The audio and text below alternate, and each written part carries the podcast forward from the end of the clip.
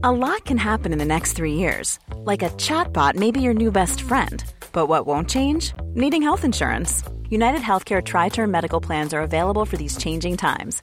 Underwritten by Golden Rule Insurance Company, they offer budget friendly, flexible coverage for people who are in between jobs or missed open enrollment. The plans last nearly three years in some states, with access to a nationwide network of doctors and hospitals. So, for whatever tomorrow brings, United Healthcare Tri Term Medical Plans may be for you. Learn more at uh1.com. Hallihallo, liebe Freunde. Hier bin ich schon wieder, aber diesmal nicht alleine und wie versprochen, ähm, wird es heute eine weitere Folge bezüglich unserer Rap-Legende Tupac Shakur geben. Ähm, ja, mein Name ist Vince. Ich habe noch meine äh, bessere Hälfte dabei. Moin, moin, was geht? Ich bin Ashley. Und heute wollen wir mal so ein bisschen rauskristallisieren. Wer ist Tupac oder wie bist du mit ihm in Berührung gekommen? Wir haben ein paar Themen, die wir auf jeden Fall gemeinsam besprechen wollen. Ähm, eine kleine Guideline gibt es heute und meine erste Frage an dich ist, was war deine erste Berührung mit Tupac? Boah, ich weiß gar nicht, ob ich die in einer anderen Folge schon mal ähm, gedroppt habe. Aber tatsächlich, als ich eine schwere Zeit durchgemacht habe in der Grundschule, das war der erste, doch, ich würde sagen, der erste Berührungspunkt. Meine Schwester hat schon Tupac gehört gehabt und so, aber ich habe nie so wirklich drauf geachtet. Ich habe lieber mit Puppen gespielt und dann irgendwann mal kam die Grundschulzeit, wo ich ganz schlimm mit Rassismus zu kämpfen hatte und nach der Schule verfolgt wurde und um mein Leben bangen musste. Ich wurde aber irgendwie nie ernst genommen. Ähm, habe ich angefangen, Tupac zu hören. Und das hat, also er hat mich als Künstler so krass durch die Zeit gebracht und mein Selbstbewusstsein aufgebaut und auch äh, mein Selbstwertgefühl einfach. Ähm, ja, wie war es denn bei dir? Das ist auf jeden Fall sehr schön und sehr packend. Und bei mir war es relativ ähnlich. Also ich hab, also ich glaube, es war sogar ein Radiosong. Changes lief ja damals. Und äh, wenn mich nicht alles täuscht, kam Changes aber sogar posthum mhm. äh, raus. 96, dann danach oder 97. Das war ja auf diesem äh, Greatest Hits Album auch drauf. Mhm. Und ich erinnere mich, als ich mit meiner Mutter mal äh, nach einem meiner beliebten Kieferchirurgen-Termine mir dann wirklich noch eine Musik-CD aussuchen durfte. Also es durfte Lego oder Musik-CDs sein. Korrekte Mom. Ähm, da gab es immer so ein kleines Gimmick, ähm, aber nur wenn ich brav war. Und da bin ich darüber gestolpert, über diese Greatest Hits CD. Ich weiß nicht mehr genau, wie alt ich war. Ich glaube, das fing so mit 11, 12 mit der Zahnspange an und dann irgendwann kam das. Und dann war ich einfach nur gepackt von dieser Musik, von der, ach, wenn man nicht alles verstanden hat, klar, ne? So, du warst des Englischen nicht mächtig, das ist nicht so wie heute, dass du es in der Schule halt schon hast oder in der Grundschule und bilingual aufwächst. Ah, okay, ich ähm, Du schon, ähm, klar, das ist auch auf jeden Fall ein kostbares Gut, bei mir war es halt nicht so. Und dann hat mich halt diese Melodik gepackt und äh, diese Authentizität und einfach das, was er dann gesagt hat, weil ich habe dann irgendwann angefangen, alles zu übersetzen.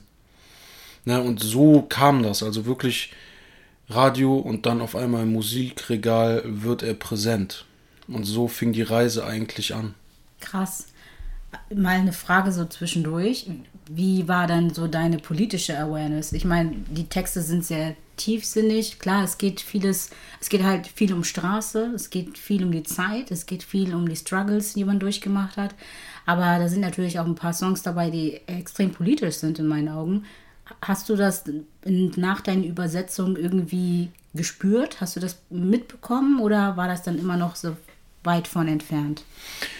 Sagen wir mal so, ich habe ich hab halt seinen, seinen Schmerz gespürt. Mhm. Klar war ich da noch nicht so engagiert, was Politik angeht, bin ich bis heute nicht. Ich hasse aber Ungerechtigkeit. Und dann war es halt immer so ein Punkt, dass ich auch irgendwo gesagt habe, boah, so diese Black Community ist halt hart am Rande der Gesellschaft. Und ich habe halt auch gut gefunden, wie er das übermittelt hat. So, er hat jetzt nicht wirklich diese typischen Texte gemacht, und gesagt, so, boah, keine Ahnung, klar sind auch dabei, sind wir mal ehrlich, ne? So ein bisschen gewaltverherrlichend vielleicht, aber er hat dich irgendwie ins Herz getroffen. So, und das hat mich gepackt. Und ähm, die Politik dahinter, ja, war vielleicht zweitrangig. Aber das wäre auch eine gute Überleitung zu meinem nächsten Punkt. Ähm, warum packte dich seine Musik? Einfach aus dem Grund, dass er als Künstler so wahnsinnig tiefgründige Texte geschrieben hat, die einen metaphorisch, poetisch auf einem ganz anderen Level abgeholt haben. Und das Ganze, diese ganze Performance dann auch noch rhythmisch ähm, gescheit rüberzubringen, Neues zu erschaffen, das war für mich Next Level. Da kriege ich selbst, wenn ich darüber nachdenke, noch Gänsehaut. Weil die Beats waren einfach auf den Punkt und die Art und Weise, wie er mit seiner Aussprache, mit der Poesie, die er mit in seinen Texten einfließen hat lassen, ähm, richtige Geschichten erzählt hat. Und diese, in diesen Geschichten, wie du so schön auch vorhin gesagt hast, darin findest du dich einfach wieder. Und das war einfach das, wo ich dachte, boah, okay, der Typ hat mich gefesselt. Und das ist, und es ist eine Legacy, wenn man sagen kann, dass das bis dato noch so ist. Selbst postum. Post, post, du weißt, nach dem Tod. ja, ja, ja. Kann ich, kann ich nur so bestätigen oder halt auch für mich sagen, dass es halt so war. Ähm, dass es einfach anders war und dass er legitim gemacht hat, dass man auch irgendwie Musik hören kann und nachdenklich werden darf und es vielleicht nicht darum geht, dass einer jetzt der geilste ist am Mic und dass man sich halt, wie du sagst, auch irgendwo wiederfindet. Ne? Also ja. Ähm, ja, einfach, einfach diese gefühlvollen, selbstreflektierten, sozialkritischen Texte. So, das war einfach das, was mich gepackt hat, weil für mich ist Rap bzw. Texte schon immer mehr als nur immer nur Competition. Absolut. Obwohl, äh, da wollte ich gerade einhaken, ähm, auch, du hast gerade gesagt, dass man nicht immer der krasseste ist, ne? Er war der krasseste. Und das wusste er auch. Und in vielen Texten hat er das auch immer repräsentiert. Aber das ist so ein bisschen, es ist berechtigt. Es war begründet. Es ist was anderes, als wenn du jetzt so ein Lauch bist und da einfach sagst, ja, ich bin der krasseste auf der Erde. Und du bist einfach nicht der krasseste auf der Erde. Und Tupac war krass. Der hat gesagt, ey, ich spitte hier meine Rhymes, ich freestyle hier, ich, ich, ich bringe die Mädels dazu, mir ihre, ihre BHs zuzuwerfen. Und das war eins zu eins, bei der Performance ist das passiert. Aber weißt du, was ich glaube? Was glaubst du? dass Tupac nie dachte, dass er krass sei. Ja, genau das meine ich. Also er war einfach dieser Junge, der das nach außen brüllen wollte. Er mhm. wollte das in die Welt hinaustragen und das war seine Mission. Und ich glaube, die hat er halt ja einfach so krass für sich gesehen und angenommen. Mhm. Ich glaube tatsächlich, dass er er, er hat sich, glaube ich, mit diesen, mit diesen Aussagen auch selbst einfach gepusht. Weil er wollte ja weg von der Straße. Er wollte ein gutes Leben. Er wollte Erfolg. Er war unglaublich ambitioniert. Also das wissen wir alle. Der war unglaublich krass einfach. Der lebte für die Musik. Mit jedem Atemzug war das für die Musik. Und er wusste, dass, dass, dass er das auch irgendwie repräsentieren muss. Und deswegen hat er es hinausgeschrieben. Aber du hast schon recht, ein bisschen mit dem Aspekt ist, dass er tief im Innern das nicht immer gedacht hat. Ja, vor kurzem haben wir auch äh, auf Disney Plus, kleiner Tipp am Rande, kurze, also einfach nur so, das ist jetzt keine also, Werbung oder so, ist einfach unbezahlte nur, Werbung. Einfach nur ein, äh, ein Tipp, Dear Mama geguckt, mhm. worauf ich ja auch sehr lange gewartet habe, als ich dann erfahren habe, dass es irgendwann auch auf Disney kommt, ist eine äh, FX-Serie, also ein amerikanischer Sender und für mich war die sehr krass, sehr, sehr krass, weil das ist auch der nächste Punkt der Punkt heißt einfach nur Dear Mama. Das könnten wir vielleicht mal so ein bisschen zerpflücken, weil das ist auch einer der Texte oder Lieder, die mich halt auch irgendwo sehr, sehr geprägt haben und wo ich mich total wiedergefunden habe. Ne? Also meine Mutter musste auch immer kämpfen, die ist einfach eine Powerfrau, die war mit mir alleine und irgendwann hat man halt auch so dieses, wem geht's noch so? Und wenn du dann jemand Großes auf einmal kennenlernst, der dich durch seine Musik berührt und halt auch so den Nerv trifft, dass du denkst, boah, das könnte irgendwie ich sein, dann hast du es einfach geschafft, auch als Künstler. Und deswegen ist dieser Künstler, dieser Mann einfach auch so hängen geblieben. Und ähm, jetzt, wenn ich dieses Lied höre, ich sag jetzt mal, über 20 Jahre später, nachdem ich es vielleicht kennengelernt habe, verstehe ich das Lied immer und immer besser, weil dieser Spruch oder ja, so, da ist so ein richtiges Mantra hinter. Ain't a woman alive that can take my mama's place. So, oder dieses I finally understand for a woman it ain't easy, try to raise a man. Mhm. Auf einmal versteht man Dinge, die man vorher nicht verstanden hat und wenn man erwachsen geworden ist, dann erkennt man, okay, boah, für eine Frau ist es verdammt schwer, einen Mann zu erziehen oder aus einem kleinen Jungen einen Mann zu machen. So, und ich habe auch immer diese weibliche Energie, die er um sich hatte, bei mir gespürt. Ne, das war einfach so krass ähnlich, so dass ich da einfach übelst drauf hängen geblieben bin. Das hat mich halt sehr, sehr gepackt und dann auch diese Serie nochmal zu sehen und so noch mehr Hintergründe zu erfahren, auch wenn man vieles schon kennt, war halt schon sehr einschneidend, war schon echt, echt Bombe. Ich versuche mal die Brücke zu schlagen zur Serie. Ähm, der Titel war super, super gut gewählt, weil jeder direkt halt was vor Augen hatte, der sich gerade auch mit diesem Künstler auseinandersetzt. Oder es, es hat etwas in einem hervorgerufen, Dear Mama. Und ähm, der Song war jetzt nicht so, also es war für mich nicht so, so krass wie für dich, weil ich bin eine Frau und ja, meine Mutter, also ich habe, meine Mom war alleinerziehend ab einem gewissen Alter und da habe ich mich wieder gesehen. Also es gab Puzzleteile, die ich für mich auf jeden Fall auf mich projizieren konnte. Was für mich krass war, einfach diese Story dahinter. Und diese Reise, die er gemacht hat. Und auch in dieser Doku wird es nochmal klar, was für eine Reise er gemacht hat und wie er zu dem Song kam. Und wie stolz er war, als er es nochmal vor seiner Mutter performen konnte und wie stolz seine Mutter auch war auf ihn, dass er, was er zu sagen hatte und ähm, wie er sich entwickelt hat als Mensch. Und das fand ich so beeindruckend, weil er hat meines Erachtens etwas geschaffen, das über Jahrzehnte hinweg immer weitergetragen werden kann. Und das ist die Wertschätzung für den Menschen, der einen ins Leben gerufen hat oder ins Leben gebracht hat und auch noch erzogen hat ne, entgegen aller Widerstände, entgegen der ganzen Situation, ähm, ja, auch teilweise alleinerziehend zu sein, weil aus politischen Gründen nicht zusammen sein können und so weiter. Das fand ich äh, beeindruckend und auch nochmal als Verständnis, diese Doku dazu, einfach mal grundsätzlich zu verstehen, okay, in welcher Epoche bzw. in welcher Zeit befinden wir uns, in welchem politischen Chaos befinden wir uns und wie kommt sowas zustande. Also er hat aus nichts quasi, keiner hat sich getraut, diese Worte zu wählen oder keiner hat diese Story erzählt. Und er hat aus dieser schweren Zeit diesen Text geschrieben. Manchmal hat er den auch einfach hingerotzt, aber das waren die besten Songs, die man hätte je schaffen können. Und deswegen ähm, ja, war Dir Mama für mich auch sehr, sehr einprägend. Und ich habe viele, viele Tränen geweint, weil ich das aus vielen, vielerlei Hinsicht einfach auch verstehen kann. Und ich bin selbst eine Frau, deswegen ähm, fühle ich das nochmal ein bisschen anders. Ja, einfach diese Connection zwischen einer Mutter und einem Sohn. So, das ist einfach, das wird krass dargestellt. Mm. Und dann halt auch noch mit Struggles, die wir äh, als in Deutschland Lebende überhaupt nicht nachvollziehen können.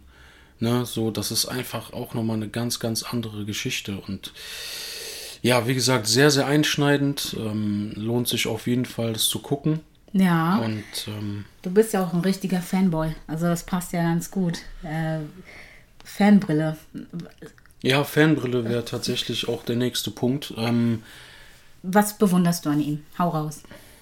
Ich bewundere an ihm, dass er für seine, als er starb, 25 Jahre so einen ausgeprägten Blick auf die Welt hatte. Also dass er irgendwie vieles verstanden hat, was, also wenn man jetzt mal überlegt, stell dir mal jetzt so einen 25-Jährigen vor. Und jetzt denkst du an ihn und du denkst dir, der Typ war 50. Man denkt, man hatte mit, oder dass er mit 25 so eine Reife besaß und auch ausgeprägte Lebenserfahrung, dass man, dass man nicht glaubt, dass er so alt war. Und deswegen bin ich auch irgendwo Fan, weil er versucht hat, vielleicht die Welt zu verstehen, aber ich glaube, es war eine Gabe, die verstehen zu müssen. Er musste die verstehen. Das war, glaube ich, seine Gabe, aber auch seine Last zugleich. Aber was ich auch an ihm so toll finde, so no homo, nee, aber ähm, einfach auch sein Charisma und seine Ausstrahlung. Der Typ war einfach auch eine Persönlichkeit. Ne? So klar, der war jetzt kein 2-Meter-Typ, aber einfach so, der hat eine Fresse gehabt, der hat beigebracht bekommen, sag immer, was du denkst, hau das raus, sei ehrlich zu Leuten, auch wenn es unangenehm ist, du kannst anecken, aber der war real, der war so 100% real. So, und deswegen würde ich halt immer behaupten, jemand, der real ist und der dich trotzdem berührt, pff, was willst du mehr? Also, dann habe ich doch lieber jemanden, der echten Schmerz ausspricht, als fake Härte. So, dann lieber doch das erste. Er war ein Charakter. Ja, durchaus, ja, Und er war wild. Er war rebellisch. Und darin habe ich mich auch wieder gesehen. Er wollte das System verändern. Er wollte Menschen helfen. Er, ich meine, welcher, welcher, also welcher Dude zu dieser Zeit hatte seinen Style? Der war ganz anders. Der hatte einen Nasenring, der hat sich den, das Bandana nicht einfach nur in die Hose gestopft, klar auch ab und zu, aber der hat sich das umgebunden um den Kopf, obwohl er kaum Haare hat. Also damals früher, weiter, weiter früher, in seiner Jugend hat er schon Haare. Weißt du, woher die es nicht. Haare, also warum er Haarausfall bekommen hat? Wirst du mir das jetzt sagen? Ja, das war, obwohl ich spoiler dann auch die ganze Serie, ne? Aber ist mir egal. Nein, nein, nicht, spoil nicht spoilern. Nein, Also, das kann man auch einfach äh, vielleicht. Okay, warum hat er- warum hatte er keine Haare? Nee, also der hatte halt auch irgendwann durch ähm, diesen Polizeiangriff auf jeden Fall haben die den halt geschlagen und ähm, dann hat er halt einen total vernarbten Kopf gehabt und hat aber unter anderem, glaube ich, auch Haarausfall bekommen und hat somit dann immer ähm, seine, seine Glatze dann halt auch, ich glaube, boah, so wie der immer aussah, immer täglich, ne? Ja, aber jedenfalls äh, zurück zu ähm, meiner, meiner Aussage. Der hatte Charakter, der hatte Style, der war, ich fand ihn sehr attraktiv ähm, und unterstrichen mit seiner Intelligenz und mit seinem, mit seinem Können war das für mich dann in dem Moment einfach der, also der, der, der war einfach krass. Deswegen weiß ich gar nicht mehr, was ich sagen soll, weil der hat mich geflasht und Charisma passt ganz gut. Das ist ein, der hat ein krasses Charisma gehabt. Ja, es ist halt klar, auch verglichen vielleicht zu vielen Rappern in den 90ern, nicht der beste Rapper von dieser Technik und und und, aber die Delivery und einfach der Umfang an Texten und einfach, glaube ich, ja, so diese Workload, die der abgeliefert hat. Ne, ich meine, das sagt ja auch unter anderem Dr. Dre einmal so, als der oder als die beide bei Death Row waren, was, was der da gemacht hat. Der hat einfach den ganzen Tag im Studio gestanden. In zwei Wochen hat der All Eyes on Me gemacht. So. Aber der hatte Das, eine. er oder ne, Me Against the World war es, glaube ich. All Eyes on Me war ein, Doppel-CD. Die erste Doppel-CD in der Geschichte des Rap. er war einfach Focus. Ja, Er war Fokus. äh, wie in Trance. Er war in seiner, in seiner, in seinem Element. Ja. Und ich glaube, wenn man in seinem Element ist, dann ähm, ist es was anderes. Ich zum Beispiel als Persönlichkeit, die auch ähm, sehr gerne im Tunnel landet. Also wenn ich irgendwie was mache, dann versinke ich gerne im Tunnel. Das weiß Vince auch. Ähm, ich kann es verstehen. Ich kann es einfach verstehen. Künstler durch und durch. Ja, Künstler. Und ich glaube, vielleicht haben viele Künstler auch keine Geradlinigkeit. Vielleicht ist so ein kleines Chaos immer ganz hilfreich, dabei ein Künstler zu sein. Aber ich glaube, das macht doch Kunst aus. Kunst ist anders, weg von der Norm. Kunst ist neu erschaffen. Das ist für mich Kunst. Kunst ist nicht diese Gradlinigkeit, dieses Office Life kannst du auch künstlerisch machen. Jeder hat seine eigene Technik. Jeder Künstler, ich meine, Da Vinci gibt es auch nur einmal. Wir hören einmal Da Vinci und wissen ganz genau, welcher Stil das ist. Das ist die Kunst dahinter. Ja, und der hat halt wirklich Grundsteine gelegt und wie gesagt, Gefühle in Songs legitim gemacht. So, und das ist für mich halt ein ganz, ganz großer Punkt. Auf jeden Ganz Fall. großer Punkt halt. Er war auch seiner Zeit absolut voraus. Ne? Ja, auf jeden Fall. Also ähm, gerade was Politik angeht, gerade dieses, dieses Denken. Ich meine, das kommt sicherlich auch so von seiner Mom, die bei den Black Panthers ja war, bekanntlich.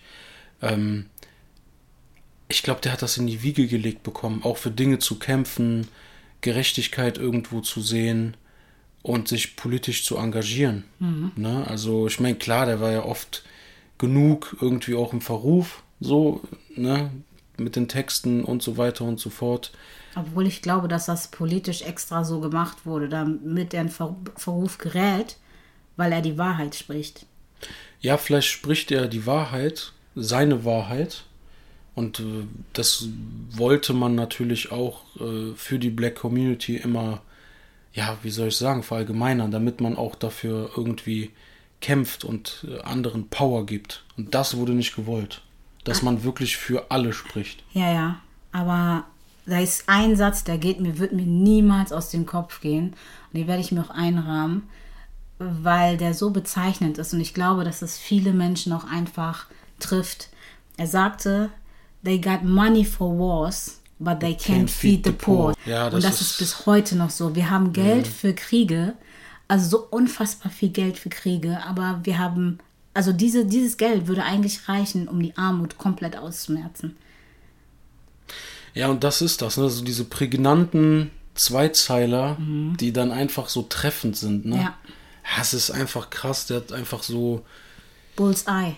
Das ist einfach heftig gewesen. Also auch irgendwie, ja, wie wir schon gesagt haben, ne, so über diese Zeit hinaus, das sind Dinge oder Probleme, über die wir heute noch sprechen. Mhm. So, und du kannst diese Texte von ihm nehmen und heute abspielen und du denkst dir, boah, irgendwie hat er das gestern geschrieben. Das mhm. ist so, und dann merkt man irgendwie, dass ein Musikkünstler mit, ja, zu der Zeit, wo der manche krasse Texte geschrieben hat, da war der ja irgendwie Anfang 20, also mit Mitte 20 gestorben, mit 22 wahrscheinlich krasse Hits. Weißt du, wie krass dumm das, ich mich fühle, wenn du das sagst? Warum? Einfach weil ich mir denke, so, guck mal. Der, der, ja, überleg bruh, mal jetzt. Ich bin so 33, ich habe so nichts ja. gerissen gekriegt. Guck mal, der, der, was, was hätte der noch gerissen, ja. wenn er älter geworden wäre? Ja, und das, Boah.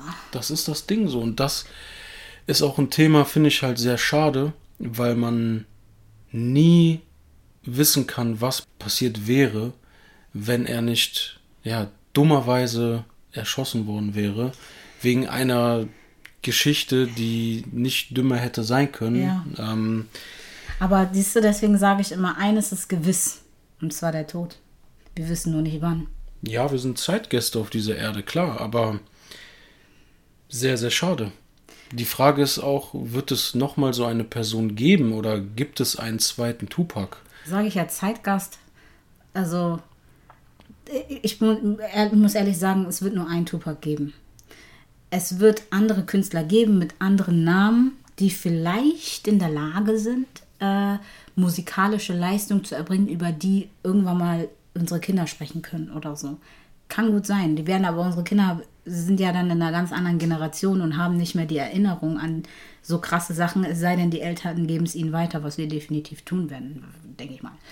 Jedenfalls ähm, glaube ich allerdings nicht mehr so dolle dran, weil die Musiker, also die Musiker von heute, äh, also, also auf jeden Fall die amerikanischen und der Stil in die Richtung, in die es geht, gefällt mir nicht so. Sehr viel Autotune, sehr viel, ja, es geht hier um Money und die Girls und schicke Autos und so. Diese Tiefgründigkeit, ich suche immer nach Künstlern, die diese, diese, die Tupac quasi das Wasser reichen könnten. Schwierig. Also es gibt klar noch Leute, mit denen er sogar zusammengearbeitet hat, die ich immer noch respektiere und sehr mag. Dr. Dre, Snoop Dogg, liebe ich.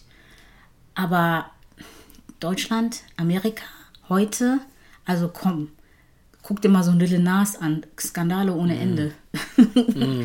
Katastrophe, Aufhören. Katastrophe. Ja, es ist halt schwierig, gerade wenn man diese Musik so liebt und sie halt irgendwo wiederfinden will. Ich glaube, wir sind halt so sehr geprägt davon und wir versuchen immer, oder wir sind, ja, wir sind auf der Suche nach etwas Vergleichbarem und dann fällt es halt super schwer, weil das du, das findest du nicht. Mhm.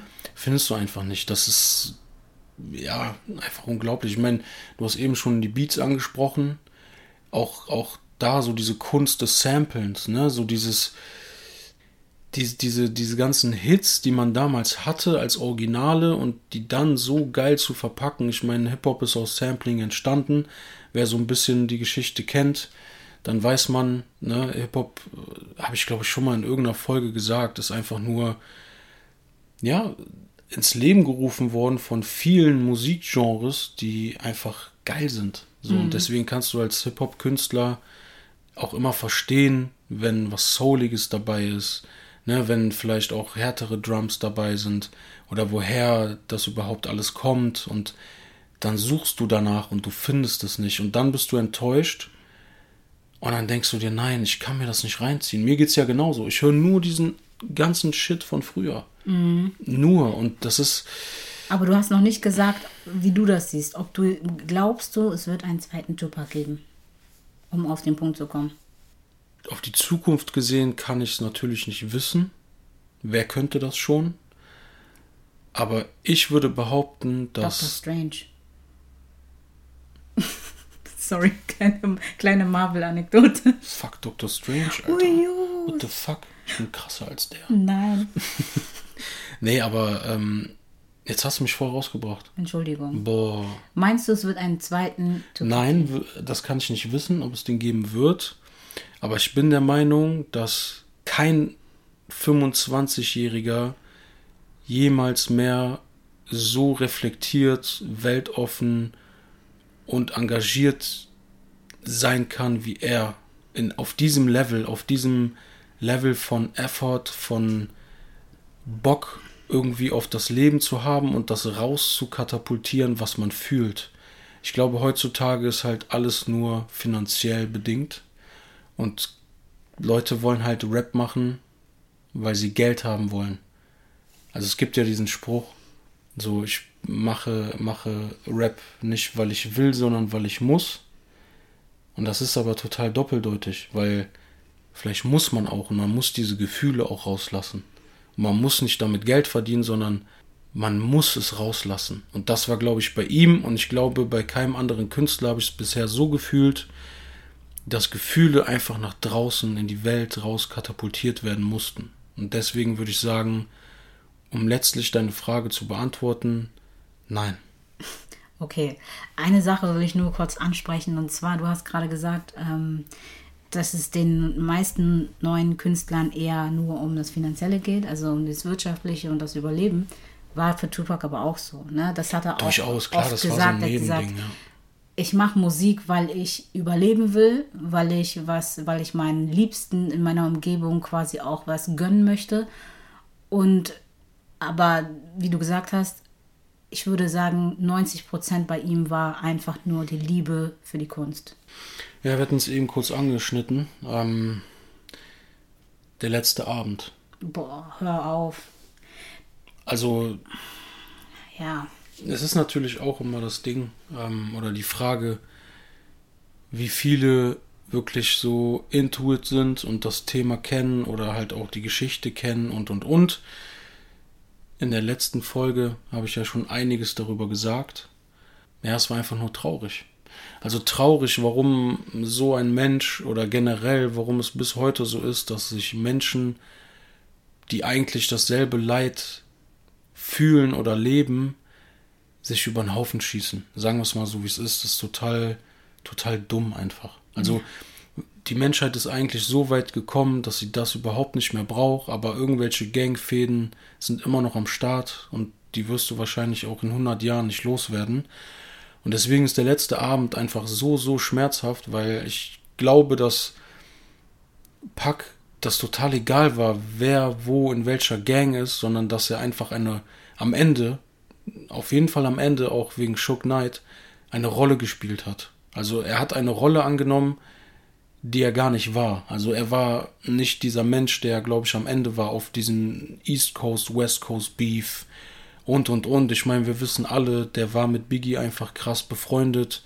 Dann irgendwann ein bisschen diese paranoide Ader, dass äh, einmal äh, dieses Shootout auf ihn dann äh, von äh, Bad Boy Seite kam was nie bewiesen wurde und äh, wo er einfach gesagt hat, okay, ich weiß, das war Biggie und Puff.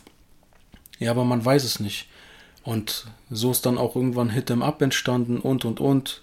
East Coast, West Coast Beef war da, was jetzt nichts mit dem letzten Abend zu tun hat, aber das ist einfach nochmal ein gutes Beispiel, dass man einfach nur aufhören sollte, sich zu bekriegen, weil Menschen dann dadurch sterben. Ich meine, Biggie ist ein halbes Jahr später, 97 ist der gestorben, auch, ich glaube, im, war das im März? Das weiß ich nicht mehr so genau. Auf jeden Fall 97. Ja, das weiß ich. Ich will das jetzt wissen. Guck nach. Ich muss jetzt sofort googeln. Dann kann ich äh, währenddessen, soll ich einsteigen oder willst du äh, warten? Aha, 9. März. Elefantenhirn äh, hat mich gerettet. 97 dann Biggie ein halbes Jahr später gestorben, auch durch irgendeine Fehde, durch Rache, wer weiß, Auftragsmord, bla bla bla. Ähm, bei Pack ist es so ein bisschen deutlicher mit Orlando Anderson und der Schlägerei davor und der Death Row Kette. Hört euch gerne natürlich auch den, den Podcast oder die Folge davor an, wo das so ein bisschen im Detail erklärt wird. Aber das seht ihr auch super in der Serie Dear Mama. Also ähm, ja, leider sehr, sehr ärgerlich und übermütig und ich glaube, er war am Ende einfach nicht mehr er selbst. Um das nochmal auf meine Art und Weise zu vermitteln, stell dir vor, du streit, du bist krass einfach, krass. Du bist einfach mega krass und du streitest dich um ein Stück Schokolade und stirbst dann. Das, weißt du, das ist, also so, so unnötig war das in meinen Augen. Das ist so wie, ja, der eine oder andere würde sagen, ja, aber da steckt doch was dahinter. Nein, das ist für mich Kindergarten. Es gibt viel Wichtigeres. Ja, wegen solchen Fäden und, und Spirenzien stirbt man halt. Und naja, immerhin hat er eine Legacy hinterlassen. Ja, Prinzipien spielen da halt eine Rolle. Aber was So- ju- jucken mich Prinzipien? Das Ja. hätte nicht sein müssen. Ja, aber wenn du, wenn du von ganz woanders her kommst, wenn du aufs, auf der Straße aufgewachsen bist, dann sind Prinzipien das A und O. Und dann Na, sieh doch, wo du jetzt dich hingebracht hast. Ja, aber ich glaube, ne, wie wir alle den Spruch auch kennen, live by the gun, die by the gun. So, das ist einfach so. Das war einfach ein Prinzip und vielleicht war es irgendwann dann auch scheißegal. Aber ja, mit 25, wie schon so oft gesagt, ist er, ist er halt verstorben oder ermordet worden. Und ähm, du wolltest noch was zu dem letzten Abend sagen oder war das alles? Ja, nee, das war alles, was ich Mhm. dazu zu sagen habe. Ja, auf jeden Fall sehr, sehr ärgerlich. Also ähm, die Kurzgeschichte ist so, dass ihm eine Kette entrissen wurde. Ähm, also Tupac wurde eine, nee, ein Death Row Member wurde eine Kette entrissen ähm, von Orlando, Orlando Anderson. Und an dem Abend in Las Vegas haben die sich dann alle im MGM Grand, da wo Mike Tyson geboxt hat, gesehen. Und Orlando Anderson wurde von der ganzen Entourage verprügelt. Und so. Und später, ja, ist der dann halt mit einem weißen Cadillac, Kiffy D, seinem Onkel, der ja auch angeklagt war, einfach an die Ampel und hat einfach ein paar Mal geschossen. Und um genau zu sein, ähm, es waren zwölf Kugeln, also ein ganzes Magazin und fünf haben Pack getroffen. Ja. Dann auf einmal war es vorbei. Und die letzten Worte, ich weiß nicht, ob du ähm, das Interview kennst von dem einen Polizisten, die letzten Worte vom Pack waren Fuck you. weil, er, weil der Polizist noch meinte, wer war das und so. Ja. Ja, Prinzipien. Aber, aber wer weiß, vielleicht war das ja alles nur gespielt. Ach komm, und jetzt, kommen wir, pass auf, zu dem Punkt, den du gar nicht so kanntest, hast du gesagt. Ja. Ne? Also ich habe ja wirklich, äh, wenn es ein Studium gäbe, hätte ich Tupac studiert. Die Seven Day Theory. Ja, Noch nie davon gehört. erzähl jetzt doch einfach. Also, also ja, es gibt natürlich viele Mythen und ähm, ne, dass Tupac ja nach Kuba geflohen ist und Helikopter und und und. Ich wünschte, es wäre so, aber dieser Mensch ist einfach von uns gegangen und irgendwann kann man auch einfach diesen Menschen auch ruhen lassen. Ne? Ähm, ja, scheinbar gibt es auch keine Audiospuren mehr, sondern ja, nur noch leere, keine posthumen Tracks mehr. Und äh, ja, die Seven Day Theory, abgesehen davon, dass es ein bisschen mystisch ist, wenn ich so auf den Zettel blicke, haben wir sieben Themen besprochen. Ist das ein Hinweis? Nein, das ist deine Ist das ein Hint? Das ist dein Numerologiekopf. Das hast du. Ist das, ist das ein Hinweis? Nein, nein. Ja, auf jeden Fall gibt es diese Theorie, dass alles mit der Zahl 7, ähm, also alles verbindet ihn mit der Zahl 7 und die Zahl 7 ist auch schon vorgekommen, bevor er starb. Und ähm, ja, es fing alles an mit ähm, seinem Gefängnisaufenthalt. Und dort hatte halt das Buch von Machiavelli, das war ein italienischer ähm, Dichter, ne, italienischer Dichter, der auch viel geschrieben hat, ähm, sage ich jetzt mal. Unter anderem, ja, Philosoph, das, das Wort fiel mir gerade nicht ein, italienischer Philosoph, Dichter, der mit äh, 25 Jahren seinen Tod vorgetäuscht hat äh, gegenüber seinen Feinden. Und als Tupac aus dem Knast war und das Buch gelesen hatte, hatte er auch ein Tattoo am Hals, Machiavelli. Und er nannte sich auch in den letzten Monaten öfters immer Machiavelli. Und Tupac ist mit 25 Jahren gestorben da haben wir schon so die erste Verbindung und schon mal so ein, oh, das kann doch nicht wahr sein. Ne? Wie, wie, wie steht das denn im Zusammenhang? Und dann geht's los mit der Zahl 7, also die Seven Day Theory, weil am siebten Tag nach dem Attentat ist er verstorben. Die Uhr zeigte auf dem BMW von Shock Knight 4.03 Uhr. Quersumme 7 die 25, also die 2 und die 5 Quersumme 7. Und so geht das immer weiter. In dem äh, Video, äh, also Hail Mary Video, ähm, schlägt ein Grabstein, also ein Blitz in einen Grabstein ein und da steht dann Machiavelli 1971, Tupacs Geburtsdatum oder Geburtsjahr bis 1996. Leute werden verrückt. Er ist am 16. geboren, 1 und 6 sind 7. Die äh, Mitglieder der Outlaws waren sieben. Gang Related, ein Film, ich weiß nicht, ob wir den jemals gesehen haben. Ähm, ja, da spielt er einen Polizist und seine Badge Number ist 115, Quersumme 7. Gridlocked, auch ein, auch ein Film, der äh, nur zu empfehlen ist. Da sind alle Ls auf der Speisekarte, wo die dann im Diner sitzen, andersrum, falsch rum. Sieben. Und auch im Verhörraum ist, glaube ich, äh, Verhörraum Nummer 7. Aber es geht endlos so weiter man kann halt daraus richtig viel spinnen. Äh, und die zwölf Kugeln, die aus dem Magazin gegeben wurden, fünf davon haben ihn getroffen. Zwölf minus fünf sind sieben.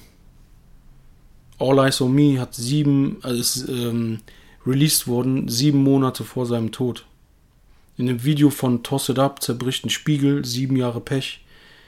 Und, und, und. Also es geht irgendwie, keine Ahnung, wenn man in irgendwelchen Fanforen oder ich merke schon, du bist so ein bisschen, bisschen anstrengend mit der Zahl 7, ähm, in irgendwelchen Fanforen oder Videos sich bei YouTube da mal reinzieht, findet man unendlich viel und sicherlich auch schon mehr äh, oder noch mehr. Ähm, ja, oder warum hat er an dem Abend seine kugelsichere Weste nicht getragen?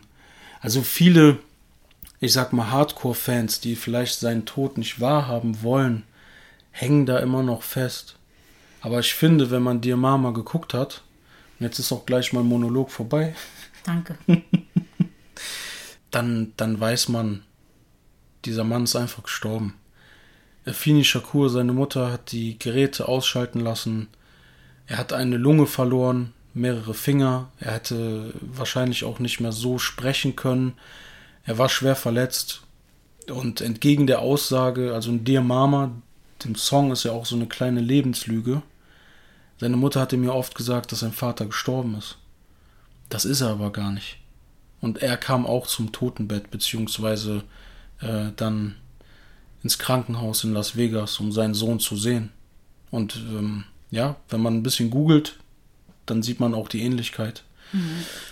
Und so viel zur Seven Day Theory. Ziemlich verrückt, auf jeden Fall. Ähm, gab eine Zeit, da bin ich auch voll drin versunken. Ja, hat man nicht gemerkt. Hat man gar nicht gemerkt. Nein. Das ist gut. Das ist sehr, sehr gut. Schön, dass ich das äh, ja, subtil. Ich möchte aber zwei, zwei Sachen zu sagen. Ich ignoriere jetzt einfach deine, deinen Sumpf, in dem du dich gerade befindest.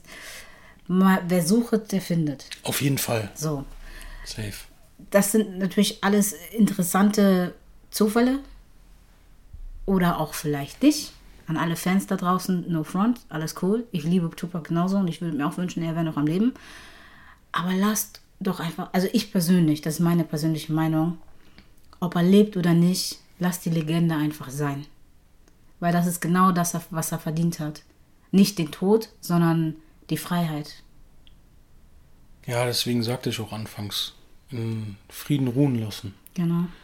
Wir genießen bis heute seine Musik. Ich bin dankbar dafür, dass er auf Erden weilte, so dass er das mit allen geteilt hat. Ich kann davon nicht genug bekommen, bin halt wirklich, gebe ich zu, ganz offen ein harter Fanboy, mhm. aber der hat halt auch irgendwo meine Kindheit geprägt mit äh, seiner Melodik und und und. Und deswegen wird es auch immer so sein. Mhm. Ich kenne nur noch einen Menschen, den du so verehrst wie ihn. Das kann nur Denzel Washington sein. So ist das. Und der ist noch am Leben. Deswegen, ja. alles, was du zu sagen hast, solltest du irgendwie auf irgendeine Art und Weise ihm übermitteln. Mhm. Ich glaube, Tupac wusste, dass er nicht viel Zeit hat und hat deswegen unendlich viele Tracks aufgenommen. Ich glaube, er wusste das einfach. Kann sein. Ich meine, wie oft hat er gesagt, äh, ich werde nicht alt und äh, wenn ich tot bin und und und. Was können wir den Zuhörern noch mit auf den Weg geben? Wir wissen alle, der Tod ist gewiss. Nur nicht wann. Leben wir unser Leben to the fullest. Ja, wir sollten lernen, auch kleiner Appell vielleicht an mich selber, nicht immer alles zu hinterfragen. Genießt die Zeit, macht das Beste draus, nicht so viel nachdenken, und einfach leben, weil wir wissen nicht, wann es vorbei ist. Das Thema Trauer hatten wir schon und wenn der Schock tief sitzt, dann ist es sicherlich noch viel schlimmer. Und insofern, ja, können wir uns oder euch nur ans Herz legen, ähm, die Serie Dear Mama zu gucken. Ist sehr interessant, also wenn ihr euch dafür interessiert. Wir hoffen, wir konnten auch irgendwo euren Nerv treffen bezüglich dieses Themas und ähm, ja, meldet euch gerne, wenn ihr Wünsche habt, wenn ihr Anmerkungen habt oder Ideen, was man noch besprechen kann. Aber jetzt hast du mich echt auf eine Idee gebracht mit Denzel Washington, ne? Ja, für die nächsten Folgen eventuell. Wir haben aber noch ein bisschen was vor uns. Du sitzt im Büro, Baby. Frech. Und alle wissen jetzt, alle Fans wissen, welchen Film ich meine. Ah. Okay, Leute. Und bevor ich gar nicht mehr aufhöre zu reden, verabschieden wir uns. Ich drehe mich schon mal weg. Wir wünschen euch einen wunderschönen Abend haltet die Ohren steif, lasst euch nicht ärgern und wir hören uns beim nächsten Mal. Hit him up. Peace.